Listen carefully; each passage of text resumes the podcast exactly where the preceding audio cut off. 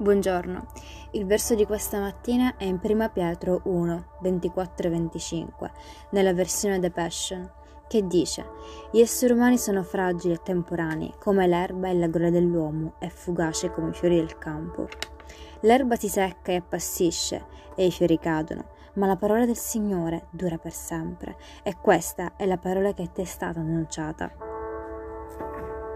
Ogni cosa passerà, anche noi. Dato che siamo esseri umani, un giorno non ci saremo più e perderemo ogni bene terreno. Ma la parola di Dio è eterna. Dio è eterno. Quando Dio parla, le cose diventano realtà.